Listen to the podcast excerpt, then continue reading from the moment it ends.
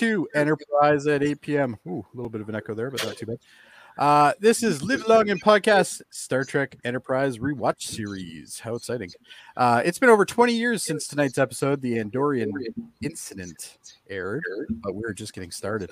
I'm Jody Simpson, and my co host tonight is none other than Mr. Adam Woodward. Hey, Jody. Hey, I really, Adam. like this, I really like this episode. Me I think too. we're getting going now. We're, we're, we're starting to hit our stride here. Uh, we'll we'll see though, because there's there's other people joining us today, Adam, and one of which is the man who wishes he was Andorian himself, Kevin Mater or Kevin Millard, actually. not Mater. anyway, Kevin Millard, there Jesus you are. Christ, what happened as well? We were I'm sorry, I'm, I'm having a bad time apparently. Uh, but anyway, so you want some antennas? What do you think? Sure. Yeah, They're, not? eh? they're they're odd, but okay. they're they're odd, but I think they were done really well. But anyway, Yeah, what can you do? Uh, and who can forget our awesome producer, Live Long and Podcast very own Dave Mater or Millard, depending on who you ask. Dave Millard will do. Thank you. It's an honor. Yes. There are already two Dave Millards, Dave. You can't. You Oh, can't okay. I can't. Speaking of which, I I had one at my work today. Who was Who's related echoing? Who is echoing? I'm calling it now. One of you two at the bottom. you two at the bottom It's going to be me because I'm using a crappy microphone. Okay. Oh, maybe. All right. Let's mute I'll, him for a you know what? I'm gonna, I'll go on mute when I'm not talking tonight. Okay. Okay. There you go. Good idea. All right. Is it- Oh, that's that's that that's definitely better. All right. That's a lot better. Holy shit. All right. Tonight's episode is the Andorian incident. If you didn't catch that the whole 30 seconds ago when I first said it, uh, this is the seventh episode in the series, uh, Star Trek Enterprise.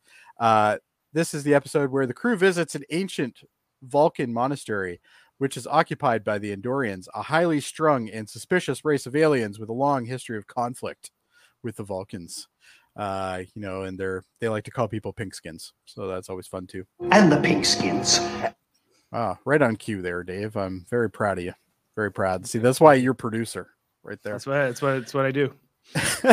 anyway, let's go to uh ah, let's start with Adam, I think. Uh Adam, uh, what were your thoughts on this episode? Well, can you hear me first? Yep. Absolutely. All right, we're good. Okay, I w- I won't have to be on mute the whole episode. Oh, okay. this was this to me was the the true start of this whole enterprise journey we're going to get on now. Um, really, really liked it. Uh, you've got some real relationships starting to develop between uh, I was going to say Picard, uh, Archer, and uh, and uh, T'Pol.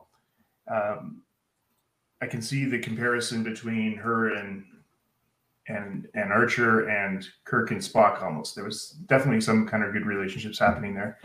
Um, you know, I think we're learning that the, the, the Vulcans there might be more to them, and I, I think also it, it's kind of funny when when I think they asked Bill somewhere in there how, how long you've been with these guys, and she said only nine weeks. Nine weeks. And go, it's only been nine weeks that they've been together, but um, but they're starting Four days. Pardon? And four days. Yeah. Nine weeks and four days. The smell must be intolerable. The smell There it is is. probably intolerable. So all in all, really liked it, Jody. Um, and I'm looking forward to talking more about it. Excellent. All right.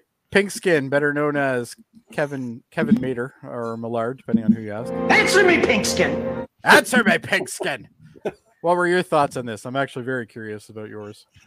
This was good. This has this is a it has everything I kind of want from a Star Trek episode. It's um intriguing. The Vulcans intrigue me the most in this episode. Um I love that they confirmed what we all know that when Vulcans say they cannot lie, they are lying.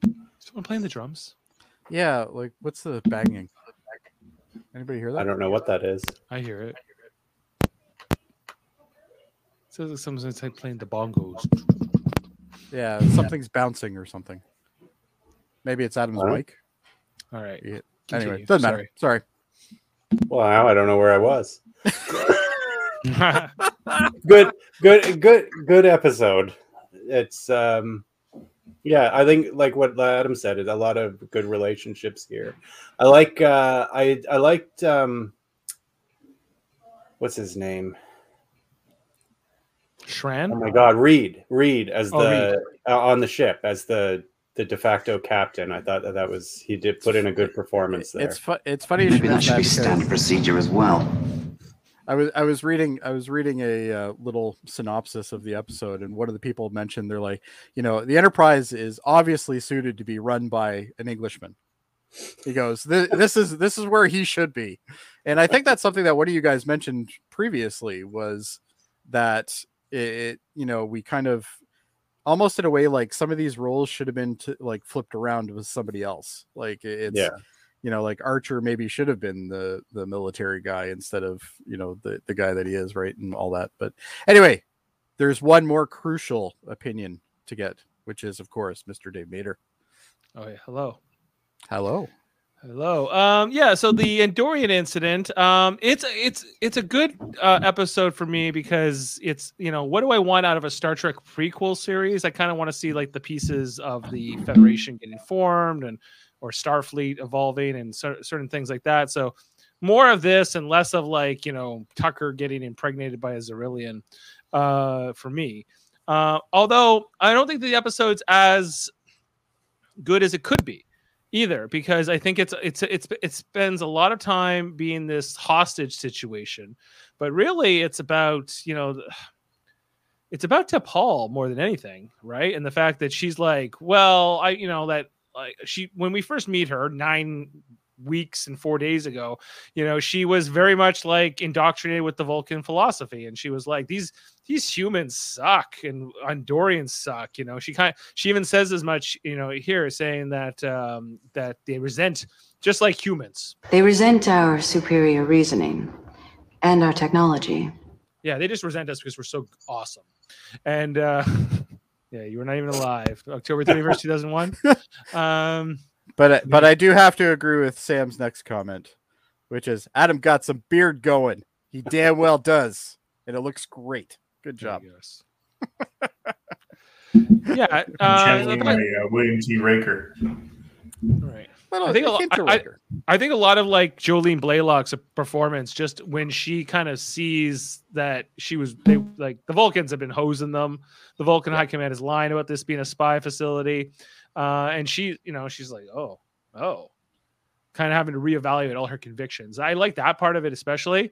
Mhm. Um, uh, you see Archer getting punched a lot. Um, always which good. is always always good time yeah, yeah, a good time for me. Uh, so that I thought that was that was. he uh, still has a worthwhile. problem even playing the guy that's getting his ass kicked though Yes. like have you noticed like it, it's it's he, he's kind of like you don't totally buy that he got his ass kicked Yeah. You know what i mean? He's almost got the like quantum leap kind of thing going on still where it's like you know uh yeah I, I had a hard time but it really wasn't that much of a hard time you know? It's like oh okay.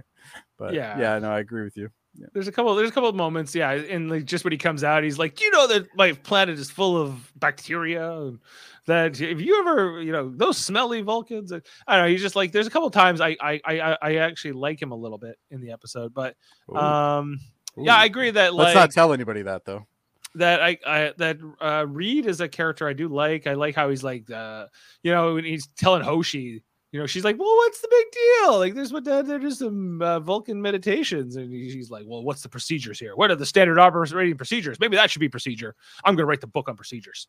Uh Well, and and that's kind of what he's there for, right? Like, yeah. you, you have to remember, this is the first, you know, warp five capable ship. Uh, They're going out farther than anybody else.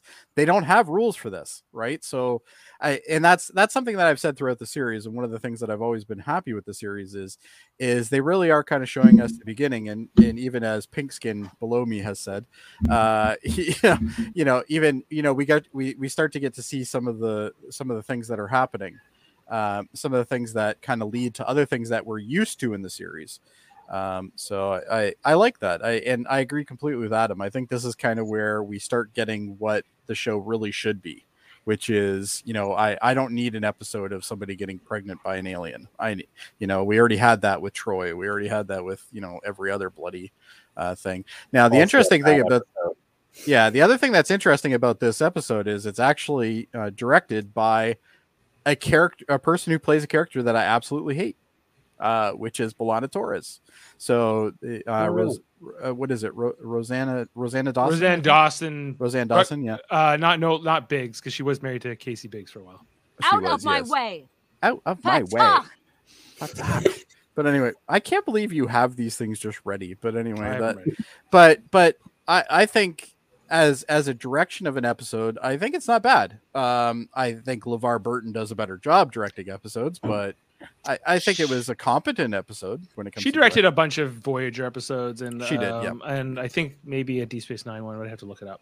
really. I didn't know that. Um, I'd have to look that up.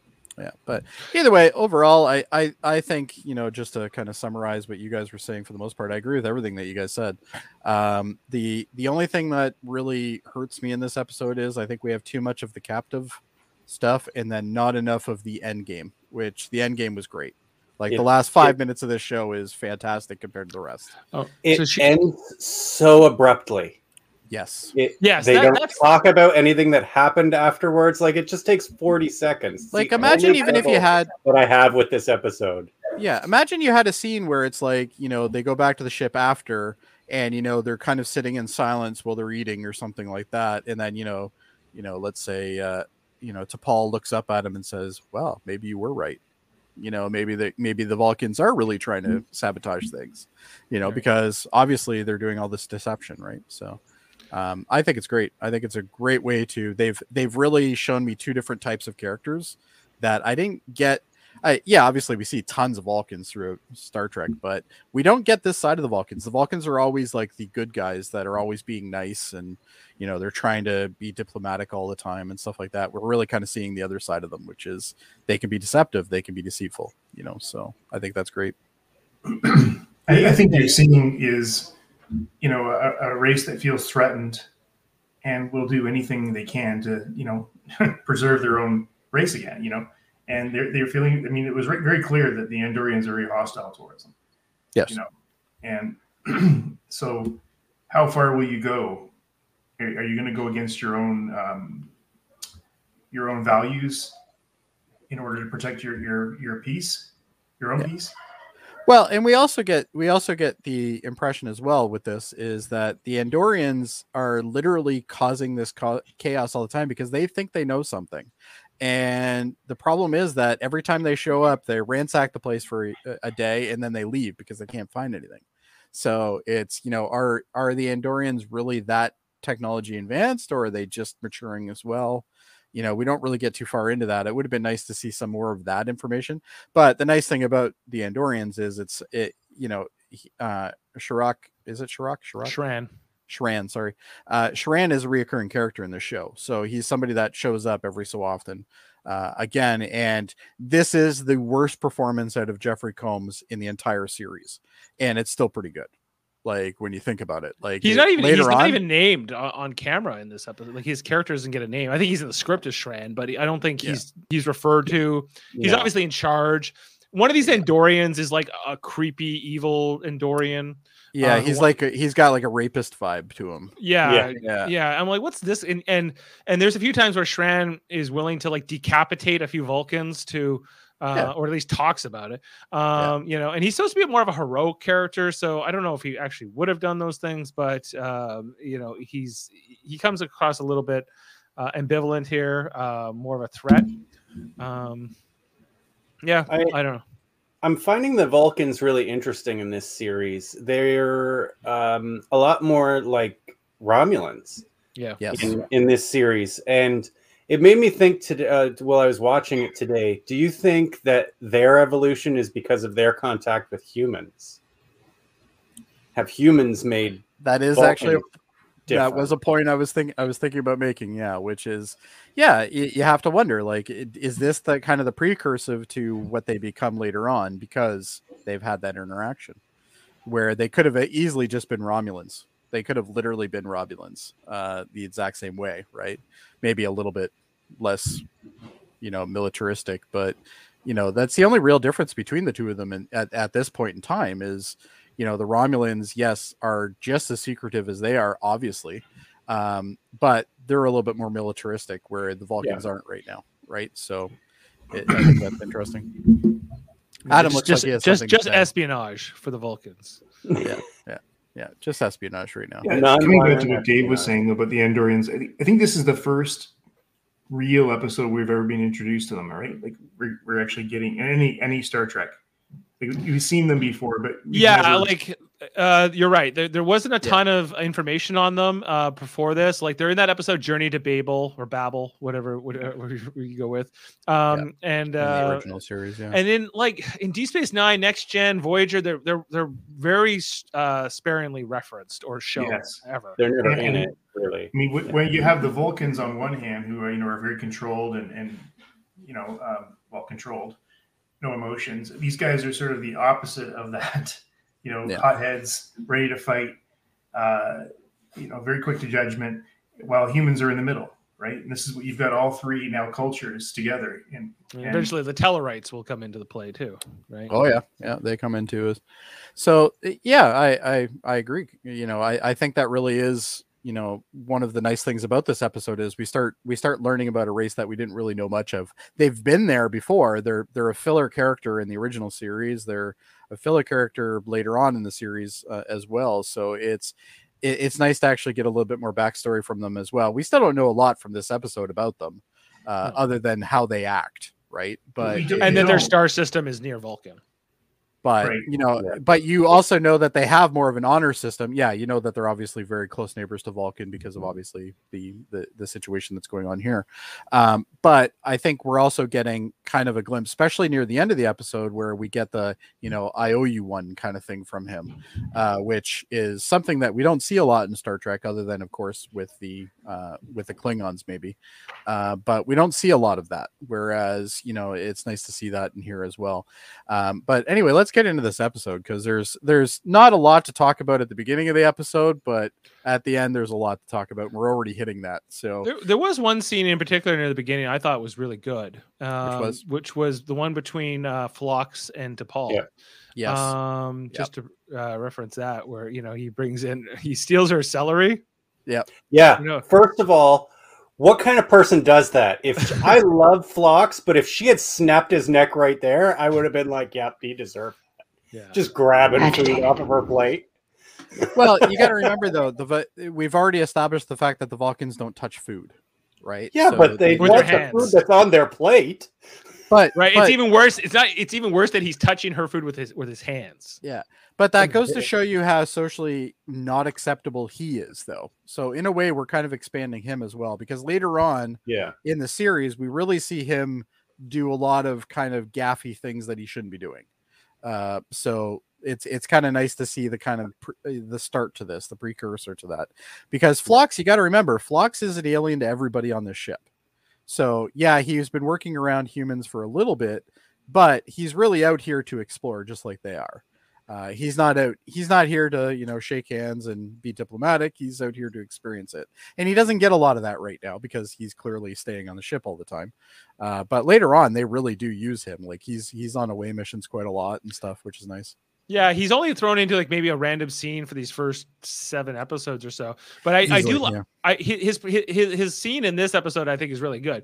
Not Yeah. just that he steals her celery and he's Yeah. kind of weird about that, but the mo- uh, the whole thing he's like, you know, what uh, what's that Vulcan motto? But what is that Vulcan motto? Um, infinite diversity. In infinite combinations. And he goes, "What is diversity?" And what is diversity? But, uh, a celebration of differences. Right, because I think that this is the big thing about T'Pol is that you know she's not, and the other, and a lot of the other Vulcans for being uh, a self-professed enlightened race, they uh, they are not tolerant. They do not uh, No. embrace that whole infinite diversity and infinite combinations motto that they're supposed to subscribe to. They're more like humans smell and they they're emotional and it's annoying. But I hate but it. isn't that refreshing to see in this in this series though? Because- Refreshing. Oh, I love it. I think it's great that we see the other side of these guys because all we ever see in all of the series combined. And you got to remember, this goes back to the original series. The original series, McCoy used to mention all the time about how how Spock was different, and you know he smelled and stuff like that. So it, it, it did happen. That that that's that's something that happened in the original series. So it's kind of nice they're that they carry all, that uh, over. They're all Spock's dad in this in this series. like because Mark Lenard. They're all Leonard. Sarek. Yeah, they're all Sarek. They've all at least been Sarek or one of Sarek's aides in any other of the series. Yeah, Yeah. like they're, they're With your just- they're- Vulcan mind, Spock. Yeah, but you know, like one thing about Vol, we, we we get Spock, we get um, certain characters. We don't he- like you don't you don't get the politics of a, of a country or a, a planet. Pardon me, and you, you don't get the the background and you, the infighting that happens, and it's bound to happen. Oh yeah, and I, that's what I think is so cool about this is that you you start seeing more about the race than you would have ever seen otherwise. yeah, and and- that's why I like this episode. It's it's one of the best for that. But but even when Spot we went we, in the original series we went to Vulcan and saw the fighting between the men. Like I mean, she referenced it in this one. You know, don't don't Vulcans like to see their men kill each other? Like that's barbaric, you know. But Yeah. it Right. happens.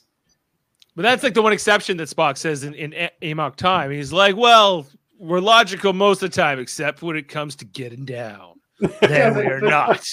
Like I, I think it's you're paraphrasing, canon, Dave, but yeah, Star Trek been- in 2009. Just a tiny bit of paraphrasing there, but you know, more they- or less, he says the that. thoughts there. Um, the thing I the thing, wow, we're getting a lot of weird comments today. Uh spam bots unite. Uh, but anyway, the, the the thing I like about this ep- one of the things that I like about this episode is the scene when they first hit the plant. Oh, time for, time for dinner.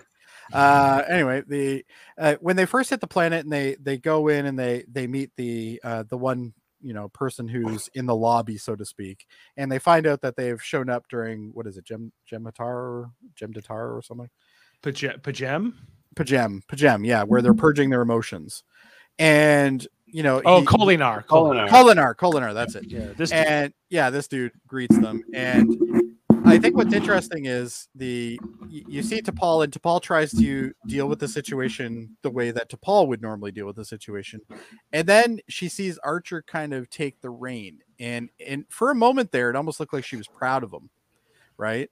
And I, I think it's interesting though because he starts kind of going against everything that she's already said. She's already prepped these guys and said, you know, you need to take this stone, you need to, you know, bow and then wait five seconds of respective silence and stuff like that. Like she's given them all these ground rules, and then Archer's just kind of like, uh, something weird's going on because, well, yeah, but, but, but prior to that, though, that, he yeah. he was ready to do that. He was ready to go. Absolutely. Yeah, he was ready to go. And then T'Pol mentioned something like, you know, this is, you know, that statue over there is, you know, on a weird tilt. As he seems a bit agitated. Agitated. yeah, and then you know, Trip says something like, you know, You call that can you agitated? Yeah, you call that agitated? yeah. So, but anyway, and then at that point, Archer's instinct kind of kicks in and says, wait, maybe she's right. There is something a little weird. So he decides to mix it up a bit and see what kind of reaction he could get, right? And that's what he does.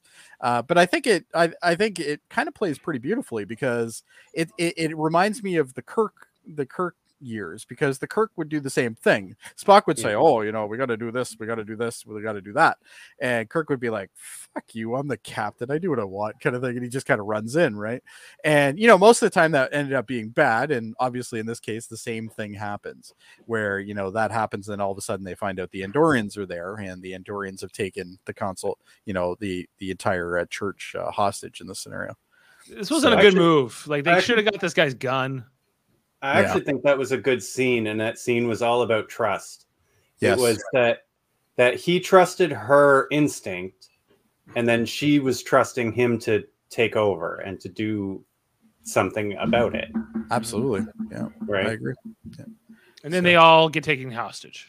Yeah. Yes. Well, you know, sometimes trust is misplaced. And this is the worst part of this episode is really the whole hostage thing because it does go a little too long. Um, you know, this is this is a good 30 minutes of the episode, right? Probably about 25 30 minutes of the episode. Now, things happen and we learn more about how different people are reacting and stuff like that. Um, Jeffrey Combs obviously every time he's on camera, he steals it. Uh, because that's who he is and that's how great he is of, a, of an actor in this scenario. He's the best actor in this show. Let's be honest. Um, you Just know, at least in this episode. Yeah, but, But, but the thing is, he's he's really trying to figure out how this character is going to develop too. I mean, at this point, this is the first time he's played him. Yeah, because he's so. usually pretty funny and and he's pretty straight ass and just straight and, and really. I mean, he's he's not a nice guy either. He's he's no, he's angry. And he's angry because he knows something's going on, but he can't prove it. And you know, obviously, his assumptions are correct later on. Uh, but you know, he's surrounded by these guys who all insist that nothing bad is going on, and he's like, "Dude, there's something really bad going on here. I know there is. Uh, I just can't prove it." And then Archer's almost in a way caught in the middle of those. Even though yes, he's a hostage, but he really is caught in the middle. But Archer's going along with it as well. You know, how could the Vulcans do this? There's no way the Vulcans could do this you know so he's kind of putting his trust into T'Pol because T'Pol is basically saying this is absurd But you he's know, al- he's always been mistrustful of the Vulcans. But on the other hand, um, but he's I- starting to trust his first officer and that's and that's and that gets back to what kevin said is it, this is really a trust maneuver um and that's what i like about this What about the trust though between the Vulcans and Earth, um, and the fact that you know Vulcan is has a, a relationship with uh, Earth for over a century? They just met these Andorians ten seconds ago, and he, they kind of uh, sell them out here a little bit. well they couldn't have met the Andorians 10 because they they mentioned over and over that they show up every so often and they No, do this humans. for- No, no, humans the just humans. oh okay the humans i'm sorry I because meant when they find that that thing they don't have to he doesn't have he, i think he does do the right thing and lets them go. Uh and, and but technically he's he's not being a very good ally to these andorians who a took him captive. B beat his face in. C threatened to rape his first officer. D threatened to decapitate a few vulcans. Um you know so and like and again like earth and vulcan have a relationship a diplomatic relationship now, Mhm. I, I get that you would be like, "Oh, maybe we shouldn't, or maybe we should reevaluate that, or whatever. But yeah um, it just Well- it seems the Vul- the Andorians are strangers, and the Vulcans are supposed to be their longtime allies. But but Yeah. to that point, Dave, don't you think they would have briefed Starfleet on other races they're going to bump into? It seems like no. It seems like well, they even they even referenced that earlier in their that their star charts that they have aren't even that good. They're like, hey, yeah they're not even uh, that accurate There wasn't that star that we passed the other week. It's not even on their charts. No, Yeah, I that know, protostar. You know, here's that's a great point though. So you've got Enterprise wandering around because they don't even want the star charts, you know, according to Trip. So they're going to bump into other races that Vulcans already met, and in this one we have a, a very poor relationship. If I was Vulcan, I I would kind of want my new allies of Earth to to you know stick on my side. So give them the, the lowdown. I don't like the Andorians, and this is why. You Mhm. know, Whether it's Um, true or not, yeah. Like it seems like um But the other But- thing could be said, the opposite could be said as well. Maybe you don't want them to know that there's a race that thinks you're constantly spying on them. And you are. especially when there's a lot of people of Earth who feel the same way that the Vulcans are trying to control things. So maybe so the worst nightmare is that the Vulcans and the Andorians or the humans and Andorians become friends. It would be the worst nightmare for the Vulcans. Exactly. So maybe the omission and hope that they don't run into them. Would be a better Unless the humans, the Andorians, the Vulcans, and the Tellarites all become friends, and then that's the worst uh, uh, nightmare for the Romulans. could be, could be. Actually, that's But at this point, we don't have Romulans yet. Yeah, Not in this series, anyway. But actually, I don't even remember. Yeah, They show up. They, They- they they show do up, show up. Yeah, yeah, Yeah. So, not a big arc, but they do show up. Well, I guess it is a big arc in some. Sense. Near the end, near the end. But Yeah, it would have been the in the fifth season. It would have been a bigger thing, It would have been a bigger arc in the fifth, yeah. but it if didn't happen. was one. So. Anyway. Yeah, like overall, I think I, I think this still comes down to what Kevin said, which is this is this is trust. You know, all the way through this episode is all about trust. You know, does mm-hmm. does Archer trust T'Pol's instincts? Does Archer go with mm-hmm. his own instincts? Does Archer trust the you know Andorians? You know, are the Andorians going to mm-hmm. trust Archer with information that he's giving? You know, so there is a lot of trust. Really, is the theme here, I think, and obviously the trust is broken at the end. Uh, but overall, like the the, the episode itself, I just think the main the main issue really is the amount of time there we are as being a hostage and the goofiness that happens during that. And the one the one guard is just annoying as hell. Why do you think they made that choice though? Because we were just saying that the end, the episode ends so abruptly that there's no time for like um, T'Pol to kind of process it or for them to kind of come to a conclusion. And they could have cut out some of this stuff that dragged in the middle. To do 40 seconds. All they 40 needed seconds. 40 seconds at the end. I, I, I think that the I think it's on purpose. Cons- exactly. Consider that Yeah. you know. I think we were meant to walk away feeling uneasy. Yeah, we want to see the next episode now because we want to know if that continues. I- I- Is there more to that? Um, are we going to see more Andorians next week? Um, you Because, know, does mean, this start a conflict, right? You- You're walking away feeling mistrust towards the Vulcans. These are the guys that be, you know, Archer and crew have been sort of making, um, you know, being very angry with the whole nine and nine weeks and four days, making snide remarks, etc. Um, and I, I think now, okay, what? Well, we're walking away from this episode going, what now? Now, Is this going to be still an alliance? Where does T'Pol fit in? Like, how is she going to, you know, how is she going to handle her commanders? Like, it's very, very Well, interesting. especially now that raise. she's sold sold out the the Vulcans realistically because she didn't she didn't have to hand over the sensor. She didn't have to call up the ship and say, "Yeah, the Yes, she did. can take off." She's she's number two.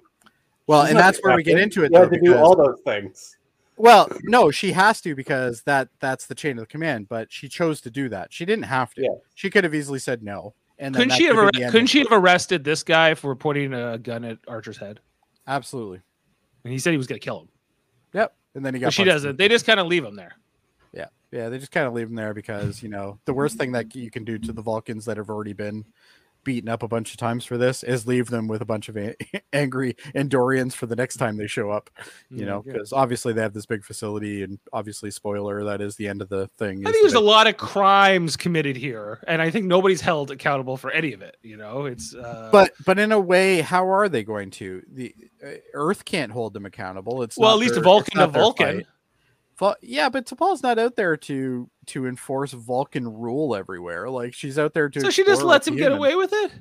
I don't think she lets him get away with it, but She I does. think- well, I, I think know. you know this could be considered an international incident. You know, in, in Absolutely. true spy stories. You know, Yeah, yeah. and yeah, this you're is going to walk problem. away from some things, but they got to like Vulcan's got a lot of uh, questions to answer now. Yeah. You know, and and this and these and these things do trickle back in in the series. Like this isn't the last we hear of this crap. Like they No. they even mention this facility again later on in the in the series. So it, it's it's it's something that you know kind of sets a precedent as to. I think we're now getting that fine you know the fine bond between T'Pol and Archer. They finally have realized that number one, T'Pol is going to do what she's told. Okay, because that's the right thing for T'Pol to do. But T'Pol is also going to make she's going to reassess how her people deal with everybody because she was just as blinded by this as, as anybody else was. Like when you see the doors open and she sees the facility, she's dumbfounded by this. She's like, "What the hell is this? This is a sacred site, and yet we have this nice huge facility that we're spying on Andorians with." Like you know, which obviously You see like a whole bunch of Vulcans walking around inside too. Like well, and the thing is, they open the door and like these Vulcans are just going among amongst their business. Like it, it's that's no the big budget in. they're like oblivious to like the uh they, they can they can tell what an Andorian's having for breakfast, but they can't tell Guys. what's happening upstairs. This aired on UPN. Okay, we got to remember this was on UPN.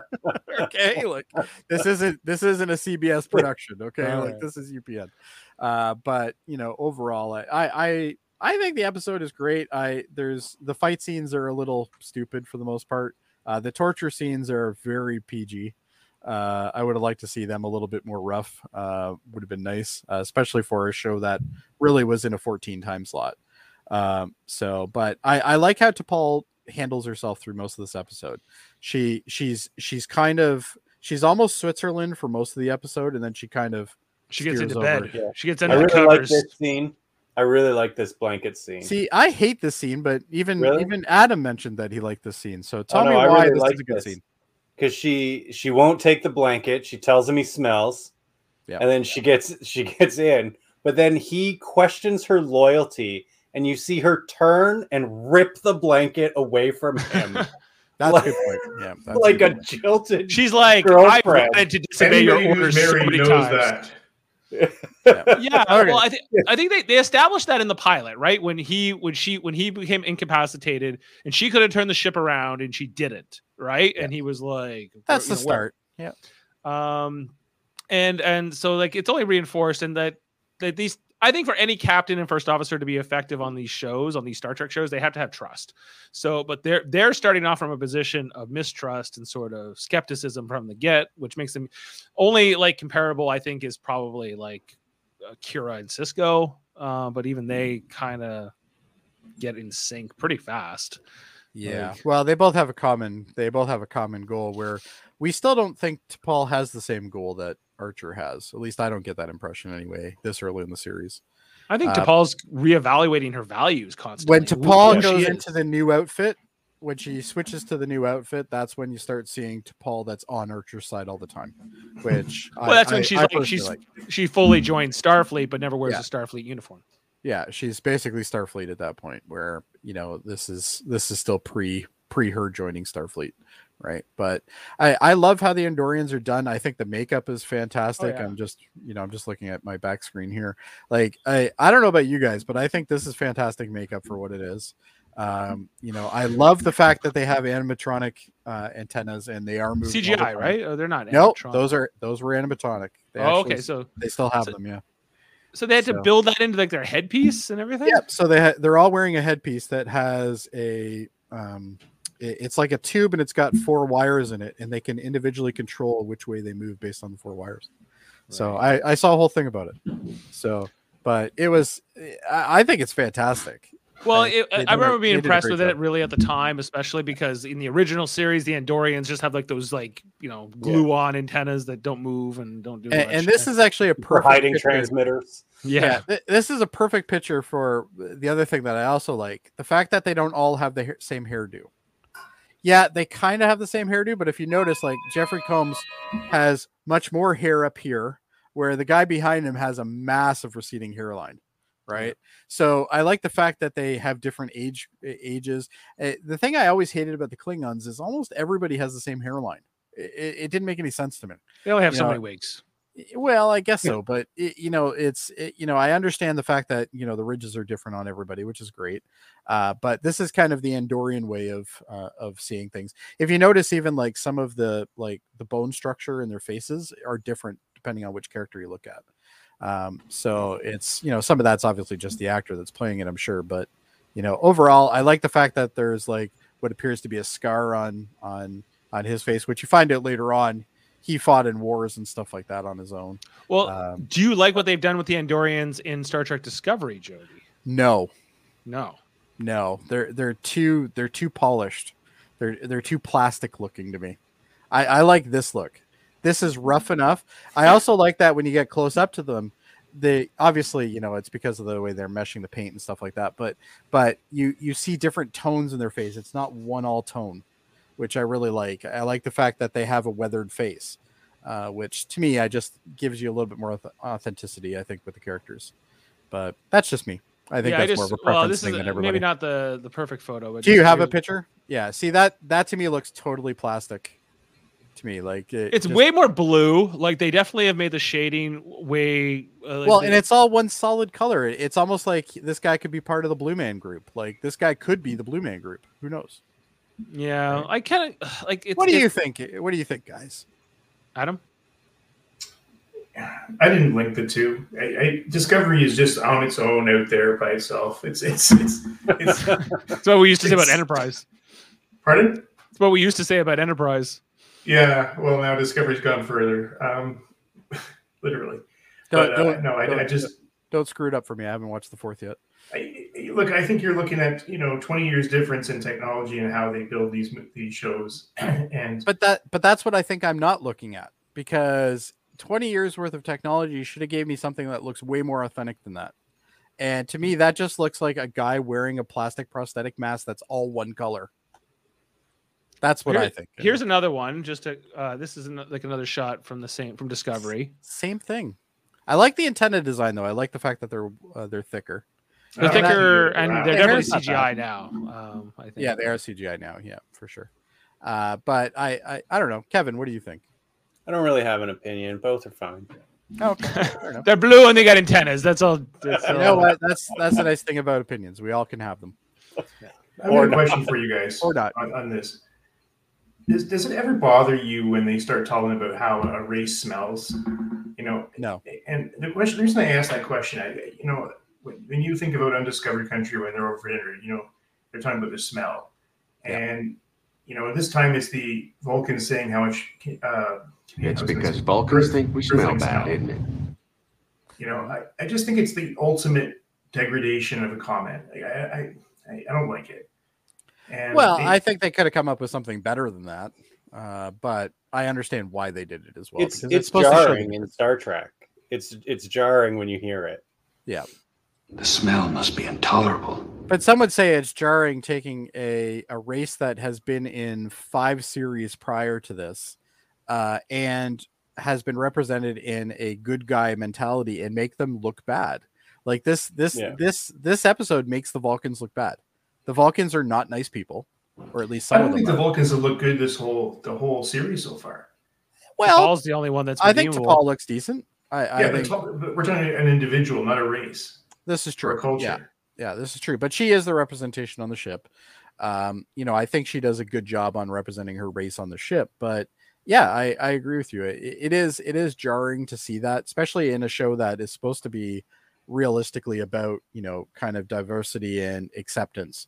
Uh, at least that's what my I initial. do remember were for uh, it, but- Trip was making comments about how the Klingons were smelly when they had to go through that uh, decon or that pre- depressurization thing. or Yeah, the whatever. pilot episode. Yeah, the first one. Yeah. Um, and you know, Klingons apparently do smell to humans a little bit. Um, you know, so I don't know. It's kind of it's it's it's. But maybe that's the retaliation for that because we have heard that in other series as well. So maybe this is kind of the way to offset the fact that ma- make make the humans look bad in this scenario, right? Instead of the Klingons, kind of humbling them, I guess, in a way. Oh yeah, we're all we all can be offended by smells. I guess. is But she it makes various mention to the fact that she's, you know, using this spray that works for 24 hours. Uh, and she's got her nasal. And I was given a nasal numbing agent. nasal numbing agent. Yes. I kind of wish they had just at least ended that at you get used to it. Like she that's has where have- that's where this is going, by the way, just so you know. Yeah, in a couple episodes later, it, it's the numbing thing doesn't come up But- anymore. She just adapts. Okay. back on the thing that that like on the Vulcans, I think that uh like I know where this is going, and the Vul- the Vulcans as a culture at this point are not who they will be uh by the time of Spock. Like they culturally Nobody they, is. Yeah. because uh we don't there's a lot we don't know yet that Kevin hasn't seen yet, but uh like that mind melds right now are a taboo in Vulcan society. But Yep, by the time we them. get to Spock's time, it's that's not the case anymore. Yeah. Um, things have changed a bit. Um, so like, what is sort of the Vulcan status quo here? These Vulcans are different than the Vulcans like like Tuvok and uh, 23rd Yeah. and 24th century Vulcans that we met. But but so are the humans. Well, the humans are different too. humans like right the- now are a bunch of idiots that don't really know what the hell they're doing. so the and that's what I like that matter. But- Absolutely. And in a hundred years from now, they know how to do this better. And that's what I love about this show. This show shows us the bad side of this. It, it doesn't show us the you know sparkly, squeaky clean crew that can never do wrong. Uh, you know, Kirk had that for the most part, but still Kirk did some stupid things. Uh, but you know, by the time we got up to like Picard, Picard very rarely did anything bad. Like eh, eh, you know, other than you know become a Borg eventually. Uh, but you know, he for the most part he kept he kept a pretty tight ship, and he he did things the way he should have did them for the most part. There were some questionable things, obviously, just like when any other captain. Uh, but eh, you know, it's that evolution, and that's what I love about this show is the fact that it shows me that evolution. Could I would I want to recast this show? A hundred percent. Okay, but what I got still shows me interesting things, and this is a perfect example. This episode, I already this is the first episode that I told to Kevin that I actually wanted to hype it because this is an episode that I thought he would enjoy, and sounds like he did for the most part. Um, but Yeah, obviously yeah, I'll let I the decide. end. Couple, couple just needed an extra were- 40 seconds. I would have loved to see a scene where they're sitting at like the dinner table or something, and they just reflect on what just happened, or something simple like that. I'd like to know what T'Pol is thinking at the end of that episode. well, she she shows stands. you later on. Uh, in a couple episodes from this, she kind of shows you, you know, this is what I don't want to wait a couple episodes. Just hint at it at the end of this episode when the story is over, like every other show. and that's probably why some people have a problem with this show, Kevin. so, but you've gone farther than you already have in your voyage with with. Oh yeah, this is I've never seen this. Uh, you're in new territory now, right? So Yes. it's uh, you know, this is exciting for you. You get to experience this for the first time. Did you guys catch that? You know, they were talking about um, how long the monastery's been there, a thousand years. Three thousand. Three Three thousand. thousand. Three thousand. So Vulcans have been traveling through space for three thousand years at least. Then, Yes. Yes. wow. Well, you got to remember they even mentioned that in First Contact. You know, they they they said something along the lines later on because Picard makes a comment about how like they've been, you know, they met them, but they were already out in space for X amount of time or something like that. I can't remember the exact amount. In I that think one. that's interesting. I guess that means that they don't evolve technologically as fast as humans do. It's not logical. It would only No. lead to punitive they, they they only they only have what they need. They're they're Yeah. like they're Well, like hippies, right? what what I, I think like they, they started filling a bit of these gaps in in discovery as well but um by the time of discovery uh which is the 32nd century uh the vulcans and the romulans have reunited but they were originally one species uh and and the romulans left they left the planet and they went somewhere else and they've made romulus and kind of went their own way but they eventually come back together and that was thousands of years ago to the point But where they, they, forget they yeah they cover that in this though as well. In the fourth season, they mention a bunch of that. Stuff. yeah So yeah, here's that And three one other this, just maddening scene for me, if I can talk about it, Jody. absolutely. So when Tucker goes into the catacombs, right, and he starts wandering around and he sees those three holes. yes, Okay, so then he goes back and, and tells Archer. Archer then, I need to Does- talk to you guys. Goes out, gets beat up, throws the little thing, the figurine through the hole so they can see if it's indeed the right room. But can they just go look through the holes in the eyes and see where? The, anyway, it was kind of funny. That's a lot of work. A lot of work. It was- There's your there's your ten minutes, Kevin. it was Also, just totally set up just for that. Also, he didn't do that very sneakily. Like he got beat up for no reason. he, just, he was getting he was enjoying it by that point But did you know that seventy percent of all life on this planet is bacteria? Okay, that when he asked that question, the guy goes, "What?" Yeah. Do you think he's saying what to like? Why are you telling me this useless information? Or gross, seventy percent of your planet is bacteria. I get the impression it's the it's the it's the first one, but uh, just know like, what? what I are you like, to talking think, I like to think it's the other. maybe he's really grossed out. He's like, really that much bacteria on your planet? Why are you even alive? You know, like it could be one of those things, right? So, but I again, got another grievance with this episode. All right, The Tes- transporter scene. testify, Dave. Testify. This whole transporter scene. I love this scene. This scene's great. You love this scene? I love this scene. Why? because it just shows how primitive things are. And you know what? It also shows us uh, what's his name, uh, Reed. It, it shows us Reed is kind of a badass because Reed's like, you know, oh yeah, well I know all the rumors, but you know, get on the goddamn pad, right? Like we got some shit to do here. like I don't have time for your bullshit. Like let's just go get this done, right? Which I think is still stupid, but It's fine. No, it's not. My why point- why does Hoshi is- know how to use it though? That's my issue. Okay, Why is she the most qualified to run this transporter? because something Hoshi that- needed something to do. Get Mayweather to do it. Like if you he- remember a couple episodes back, Hoshi was dealing with the snail. I would feel we better already if used up Hoshi. I feel better if Phlox was operating this. Like she is not qualified whatsoever to be operating this. well, this she's machine. qualified to move it up and down again. I- I guess she's qualified. There's up got to be red shirts on this on this ship that can uh There that ain't can no do red this. shirts in this show. They don't What are you have an talking about? O'Brien. Nobody's on ex- red shoulders. don't- there's we don't have- engineers. It has to be engineers. We have There's- engineers, but they're busy doing engineer things, guys. This is They're an not- engineering thing. Transporting someone down is an engineering task. especially Uh, especially hey, since transporting people is still experimental. Hoshi is a highly qualified Starfleet officer. She's not That's certified coming- to run a transporter. That's coming from Davin, who is obviously uh, one of the uh, creators of Locutus of Trek. Of uh, what is it? Locutors of Locu- locutors of track. Yes. I can I can never say it right. I'm sorry.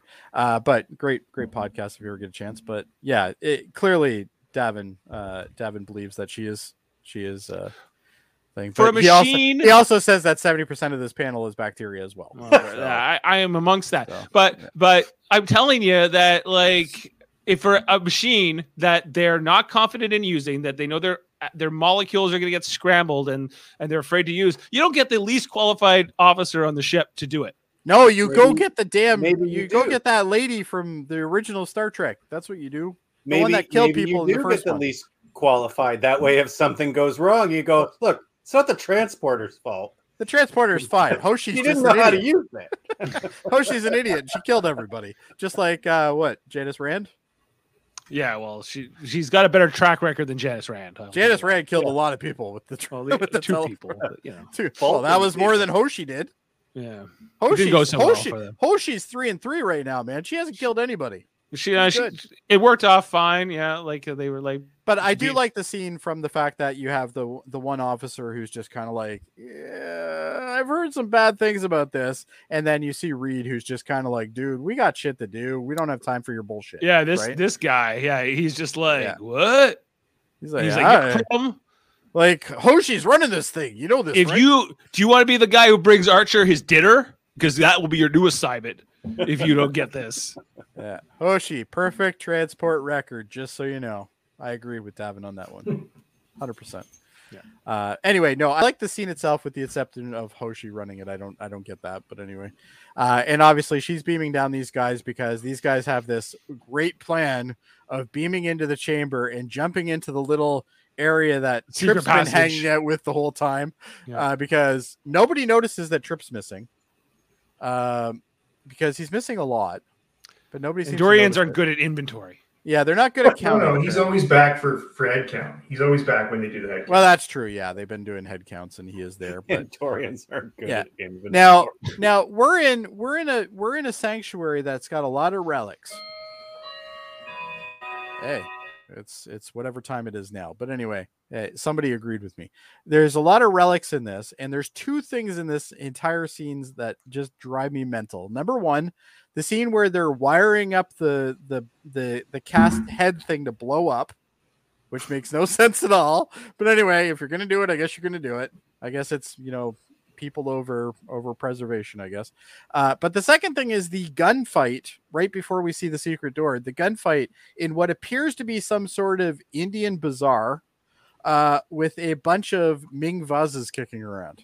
Like there's a lot of Ming vases here. Like the, the Vulcans must love Ming vases. They must buy them every time they go back to Earth because there's a lot of them in there.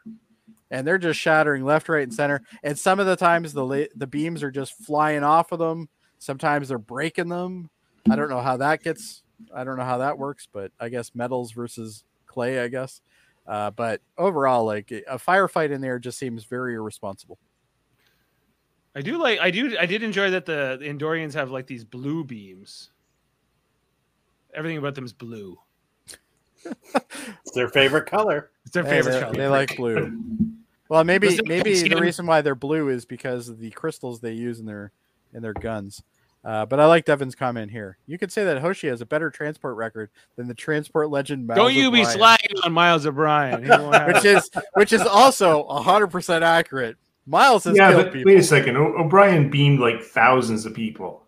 Hoshi Yeah, beamed three. We're not talking ratios. We're talking how many what his kill count is. Okay, and right now his kill count definitely higher than Hoshi's.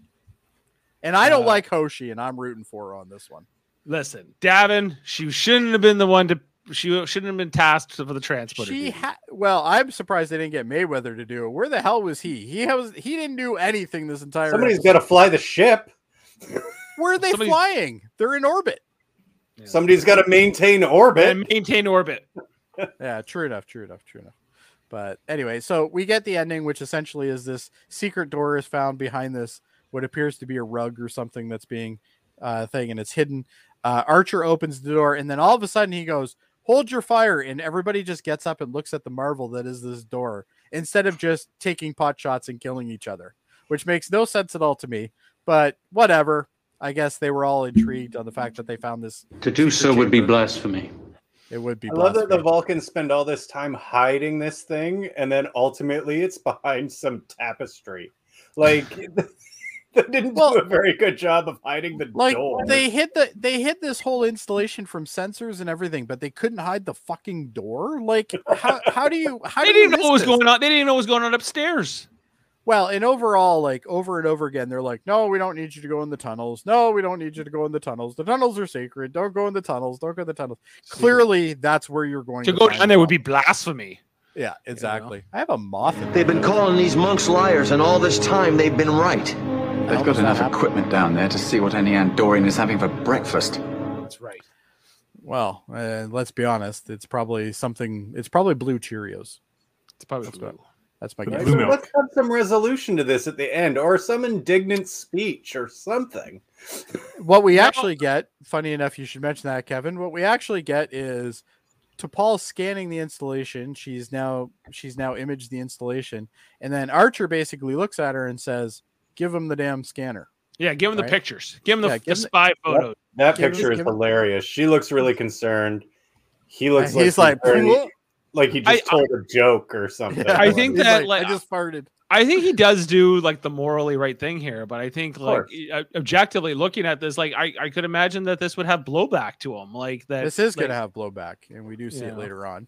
But, Uh, but wait a second, what blowback could it have? I mean, like when he gets back to the ship, he he better be calling Admiral Forrest and saying, "Hey, this is going on," because then Admiral Forrest should be getting a right okay but just think about like uh, if canada found out the, the united states was doing something illegal and we turned around and told russia it would not be well received. But even if the americans were in the wrong and we were Right. morally right they're still our closest ally all right so it's like that's kind of what feels a bit off to me here is Well, that- that, that's what I was saying earlier. Is like, how do they not know about the Andorians?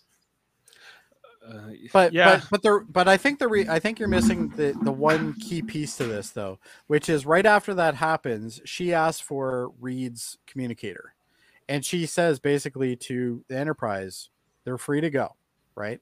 That further shows the fact that at this point, she's on his side, so she's going to stick up for him because this is bullshit. This shouldn't be happening. This is not what the Vulcans do, at least according to her, right? Mm-hmm. So I think in a way that kind of solidifies the fact that what he has done, she's going to stand behind now because she's basically said, you know what? This is wrong. I agree. This is wrong. This isn't what we're supposed to be doing. And so this is news to her just as it is to everybody else. Look She, that face. you know, she's obviously not showing nearly as much emotion as she could. She have has been, but- lost all control. yeah, she has lost absolutely all control. But But but, but you can see there's some you know even in the eyes the eyes really tell everything the eyes she's got that kind of puppy dog eye thing going on where it's almost wow my camera's going nuts uh but it, it's almost the idea of uh, sorry let me just turn this off um it, it- it's the idea of the fact that she she you can kind of see there's remorse in her eyes. She's like i can't believe i didn't i didn't know that something was going on here. Like she she claims to be very smart and very intelligent and obviously she is um, but she also you have to remember her situation is she is a liaison. She actually does have information. So the fact that she didn't know this was going on further makes her feel dece- uh, dece- you know deceived as well right? So she's on that side. You require more training. Ah, Yeah. Well, yeah, I think I think I think that Jolene Blalock deserves a lot of uh, credit for this episode. I think she gives a really good. I think she's always good in this role. I think her role, Mhm. her performance overall throughout the series as to Paul is one of the best casting decisions. I think playing a Vulcan is hard. She, yeah. Well, the first couple episodes, she plays kind of like the bitchy girlfriend, like ex girlfriend, and then she kind of gets back into this. And I think I like this better, where she she still has you still think she has her own motives, but she really is starting to come along now. She's really feeling like she's part of the crew, and she's gonna she's gonna do what's right for the crew. Uh, and we've seen that previous in a couple other episodes. Some of the decisions she's made, uh, such as not going back and stuff like that. So I feel like her um her performance to play a Vulcan is to pl- is not to play it not emotionally, but like controlled emotions, and she does Yes. that really well. Yeah. That Well, you there's can even see it in that to her character, but it's it's under control. Yeah. And that's how that's how Leonard Nimoy played it as well. Absolutely. Yeah. Yeah. I agree. Now she she's not a Leonard Leonard Nimoy. I don't think not at this stage. More of a Tim Uh, Russ. Uh, more of a Tim Russ. Yeah. In, in between the two, actually. Tim Russ, I never thought was that good of a Vulcan, but uh, but you know he did did okay, I guess. You lack had. mental discipline. I don't care. Uh, but anyway, so anyway, we see that, and then at that point, uh, sure, what is his name? Sure, Shiraz? Shran. Shran. I always screw that up. Uh, we see Shran, and Shran's almost got a kind of a, a respectful eye to him now. He's he's almost like, you know what? And then he turns around and he says, "I owe you one." You know, I owe you one, and then he walks away. And even though we don't know yet that that's significant, it is significant because later on, he shows up and does a lot of things to help. Uh, so He he'll be, he becomes a very important character, very a very uh, one of one of Jeffrey Combs' best characters, actually. I think. Uh, I think it might actually be his prof- one of his best performances, other than obviously on DS9. I think uh, Weyoun is probably his. Weyoun is probably his, Uh, his but best, I, I prefer this character to Brunt, his Ferengi character. yes, Um, absolutely. And uh, yeah, but they're all very different. But they all have Jeffrey Combs's uh, voice, including uh, that uh, that murder drone guy from um, uh, Star Trek Lower Decks. I will produce a whole fleet of Oh, murder yes. drones. murder drones. but and and you know right away when you hear the voice, you know it's it's Jeffrey Combs, and you know He was almost it- right. But you mentioned earlier, you know, Jeffrey Combs, we normally get more of a playful character out of him. And that's something that we see later on down the line. We actually do see more playful, uh, uh, playful version of this character, even. So right now he's pissed off because of what's going on. But later on, you know, he really, he, he almost becomes a very good ally to Archer. Do you know he was the runner-up for Riker to Uh, yes. Frakes? Yeah. Yep. Yep. I did That know that. different. I I would have loved to see that actually. I don't know if it would have been as successful as uh, Frakes was. As Frakes but- was ah Frakes is Riker to me. Like it's it, well, we only because we see that in retrospect. Yeah. you know, we don't know. it hard to but- well, well, yeah. If it was the other, if history was different, then I would say probably the opposite. But then we would have never got Weyoun. They would have never made That's him true. Weyoun. Yeah, there's No. no, Oh, no. Yeah, and Weyoun is a fantastic. this alternate character. reality where Jonathan Frakes played Weyoun instead. That would be weird. Oh, that would have sucked. That would have sucked so bad. But anyway, and I think Jonathan Frakes is great. I, I love him. He's one of my favorite characters. But I, I just I don't think he would. Don't do think that. he could have done a Weyoun. no, no. Jeffrey Combs is the kind of personality you need to play that character, and he does it spot on. Uh, I'm sorry, I just read it. One of the comments that I probably shouldn't have read, but anyway, uh, we have very lively comments today.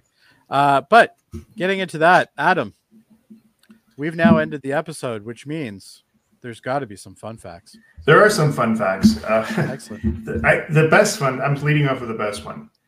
Um, but Well, you're not supposed to do the best one at the beginning. to being featured as the villains in this episode. Yes.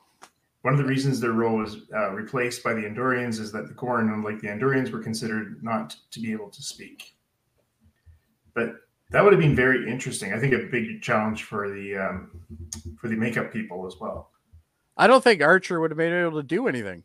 He'd be like, "Guys, we gotta, we gotta like communicate a bit more," and the Gorns would be like, "Arr," you know, like eh, because they can't talk. So, I think it, I think the choice was better to go indoors. Yeah, but even even the fact that the, the Andorians are blue, they're, they're very different. They have antennas. They, you know, they're very. Like, so far, what have we seen? We've seen Vulcans, right? We've seen Klingons. you know what uh, this episode would have turned into? It would have turned into Darmok. That's what it would have turned into. And no one wants to see that with with Archer. There's no, No, way. we've seen it. It's great. Leave it alone. Yes, exactly. So We've I seen think- Klingons twice, uh, but yeah, it's Yeah. But I mean, okay. I guess I guess we've seen a lot of Klingons over time. Um, anyway, it marks the first appearance of the updated makeup design for the Andorians, and, and used for the species whenever they made subsequent appearances on Enterprise, which was quite frequently. We got more comments there, Jody. That you're the smart. guy? Yeah, I was just throwing it in. I- Sorry, I didn't mean. you to say not distract. everything on Andoria is blue, but I, I've never seen anything that's not blue. Other than I think. I think. I think Davin might be getting into a little bit of the fanfic, yeah. and none of us wants to go there. What's the Andorians early 2000s dance tunes? I'm a blue da b d d da do. Uh, I don't know what's worse, that joke or the fact that you just said it like that. But Sorry, anyway, anyway, sorry, Adam.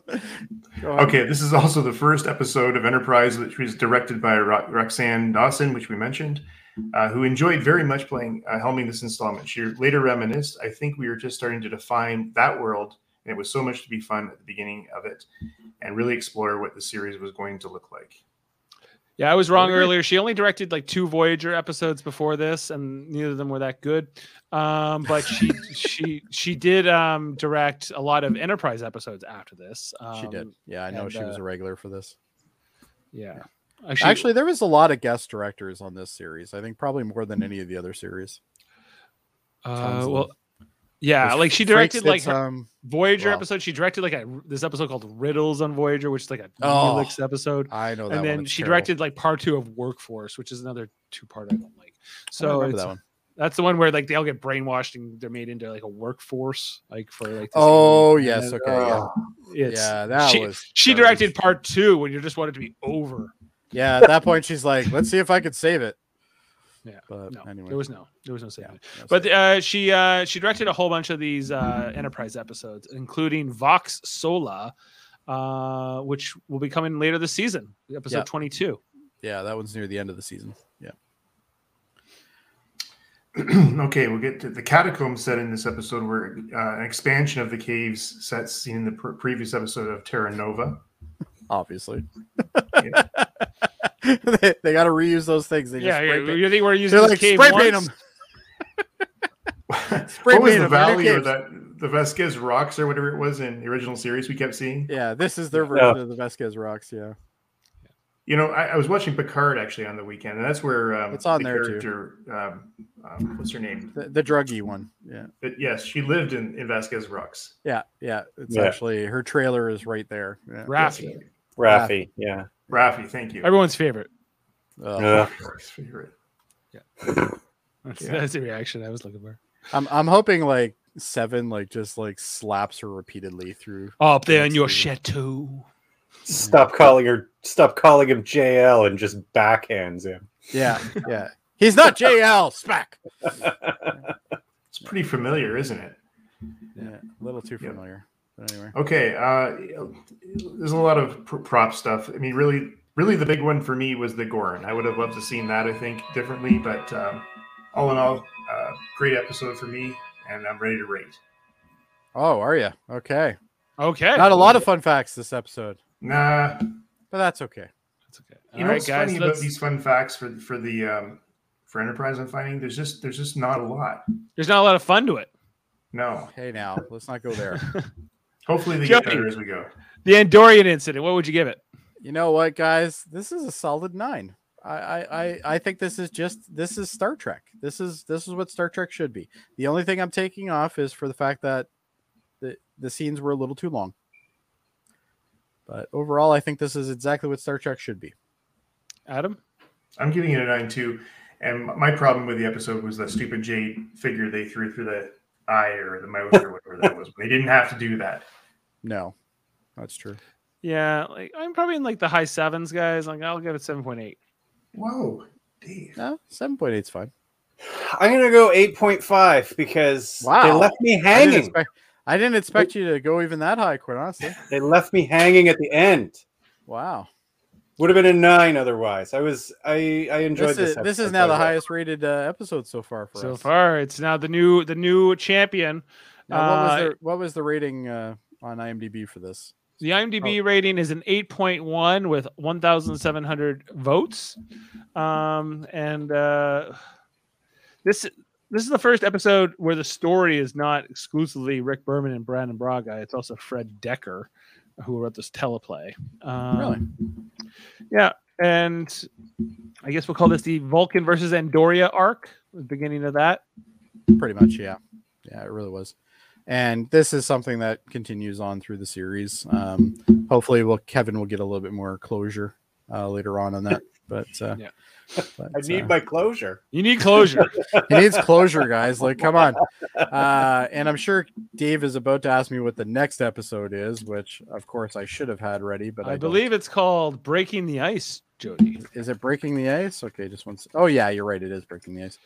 Uh, What a Breaking the- comet or so, uh, in a Vulcan ship or something or like so maybe there's is there here's my question is I don't remember this episode. Uh are they going to do some of the things that Kevin's talking about? Are they going to give us like fo- what happened last week? Oh, What this is the one that's got the smiley face. I love this one. Okay, uh, you'll know when you see it. Okay. Basically, it reminds me a lot of. Remember when Picard's going nuts in First Contact and he draws the happy face Next in Gen? smoke, or in Next Gen? Yeah, he draws the happy face. Mhm. Um, yeah, there's a scene like that in this as well. So it's very reminiscent of it anyway. Uh, so Trip discovers that T'Pol is transmitting secret messages to a Vulcan ship. Uh oh. That T'Pol, naughty monkey. After what just happened with the Andorians? After what just happened, and she pulls that shit, guys. Can you believe See, that? that's why I need to know where she's at. at the end These this Vulcans are shifty. Which has been tailing the Enterprise for weeks, might I add. Uh, What did, Enterprise for weeks, and Captain Archer must rescue two crewmen from the crumbling comet. A crumbling comet. So we got, we got, we got T'Pol being possibly a traitor. We got a big comet, probably something like from Armageddon, and maybe we'll have like, you know, Steven Tyler doing a theme song. Who knows? And past no, that, we've got Russell Watson. There's nobody going to beat Russell Watson. Uh, that's true. That's true. But anyway, but anyway, it should be. You know what? I remember this episode not being too bad. Uh, it wasn't this, but Bit I'm, I'm, pre- I'm, I'm predicting. I'm pre- I'm predicting around a seven to an eight for me. okay. Okay. But again, I haven't seen it in a long time. So Are very deceptive. But you know what, Dave? Sometimes things aren't just about comets and about T'Pol being a treacherous bastard. Uh, sometimes they're about other things, like other podcasts, for instance. Like other podcasts, like on Tuesday nights, Jody, we talk about Star Trek Deep Space Nine at nine ish, do. At around uh, nine ish. Yeah, yeah. at around nine ish. You Uh, see, every the strict schedule like we do. We are at eight o'clock. we are at That's we eight, do. sometimes eight oh two. Um, you know, eight oh two max maybe, but those guys at nine ish, like sometimes they start at like nine fifteen. Well, we like- try to. We it's we it all depends, you know. You know anymore. what, uh, Facebook It's, is a it's brutal. there's a 26 taskmaster. hour day on Deep Space Nine. It works a little differently. It Uh, is a little so- differently, yeah, for sure. That's thro- station life. throws us Yeah. off. So, but every Tuesday night we talk about a new episode, or I guess not a new, the next episode of Star Trek Deep Space Nine, as we will rewatching those all in order for well over almost two years now. Um, actually, Uh, And you still over- got a couple years to go. We still have a few years to go, but we are just wrapping up tomorrow the fourth season. We're going to be talking about Broken Link, uh, the one where Odo gets made to a solid and he has to face um, the results That's a good episode. I like that episode. It's it's a good episode. The fourth season finale. We're going to be talking about that to one. see Odo kind of being the spotlight, which I like. So. Yeah, it, it's a feature to him, and then uh, you know we'll be we'll be marching along with that one. Also, um, we've been talking about a lot of new Star Trek uh, recently. Most most no- notably in, in 2022, we've started um, Star Trek Prodigy again as they've resumed their first season after some hiatus. As Mm-hmm. Star Trek Discovery is now on hiatus uh, for their fourth season until February. So we'll have new Star Trek Prodigy episodes. I I, I don't I don't know if you guys have ever seen it, but uh, the newest episode last week was really really good. Really liked it. I, I've heard Um, good things about it. Yeah, it's it's a, a you know there lot, lots going on with it. Hakuchi Moya himself may be involved. I uh, you know I'm not gonna spoil too much, but um, You're not selling me. Uh, only if I told you B'Elanna Torres was there would that really keep you. Away. no, that definitely wouldn't sell me. yeah, but Chakotay and uh, yeah. Anyway, Star Trek Prodigy. We also um, have talked about Star Trek Discovery more uh, recently. We're going to be talking about. Uh, we did Star Trek Lower Decks last year, uh, as we did the year before, and we're going to be doing Star Trek Picard coming up uh, in the in the um, this year. I, I'll do that with Jody. I'm and, looking forward to that. and Adam. We're going to be doing that early February, I believe. I believe starting that's to, co- starting starting. to cover those episodes. That's why I started watching again on the weekend.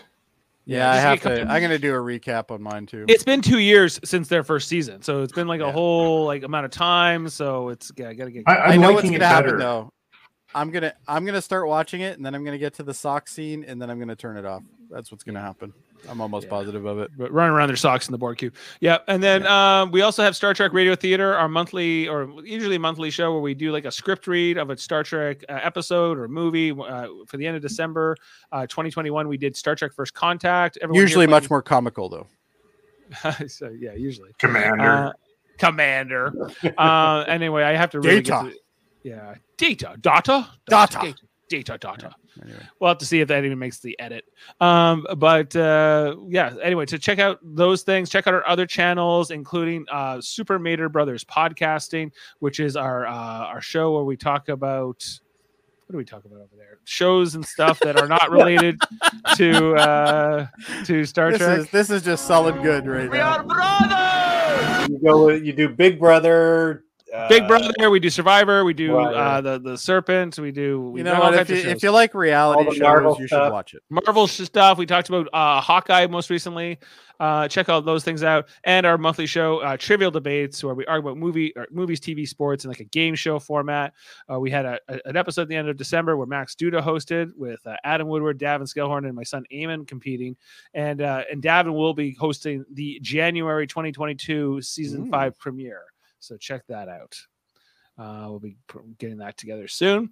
Um, I think those are uh, most of our podcasts. Also, you should check out Davin's podcasts. I'm just going to move myself up here. Check out Locutors of Trek, his Star Trek podcast, where he talks about Star Trek all the time. I'm going to be there on Wednesday doing his trivia show.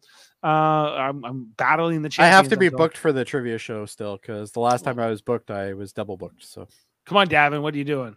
uh, And so then- Davin's got to get now some it's shit. Ashley's show now. Yeah. What's that? It's Ashley's show now. Yeah, She's Ashley, hosting. she's the she's the the the Yeah. the, the, uh, Nice. qui- the quiz master.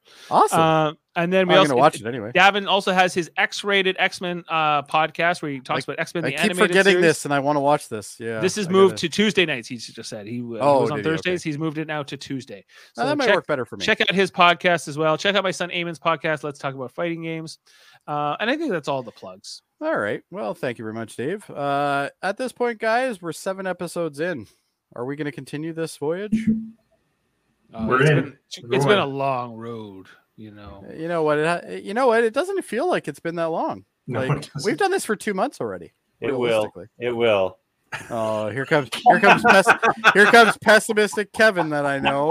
Uh, well, like, like we're we're just wrap. we're- Like we said, we're wrapping the fourth season of Deep Space Nine tomorrow, and that's uh, the amount of time we we know it will take for us to wrap this, right? Because the same yes, amount of episodes. It, it so takes about same amount of episodes. Yeah. So Yeah. we're talking two How, years. how many episodes here. in a season, Enterprise? twenty-two or so, Uh, twenty-four. twenty-two to yeah, twenty-four. Okay, there you go. Yeah. So nearly half a year per season. Yeah, it takes there. about six months to do a season. Yeah, Yeah. and le- but the two we usually do two parters as as one podcast. but I'm committed. I'm I here. know Adam's committed. yeah yeah I'm pretty sure you two are committed as well. So I think we're good. Yeah, gonna be I'm It's good. you can you you can always It's nice wow. to, to Hold on, watch hold on. new. It's, it's nice to watch new Star Trek to me, Yes. uh, and then talk about it. yeah. Okay. Well, you know what? I'm glad you're. I'm glad you're. With And you know what? It's it's better than the new stuff. A lot of the new stuff. Not a big fan of a lot of the new stuff. yeah, I, I'm kind of in the same boat as you. But uh, anyway, hopefully we'll get better stuff soon.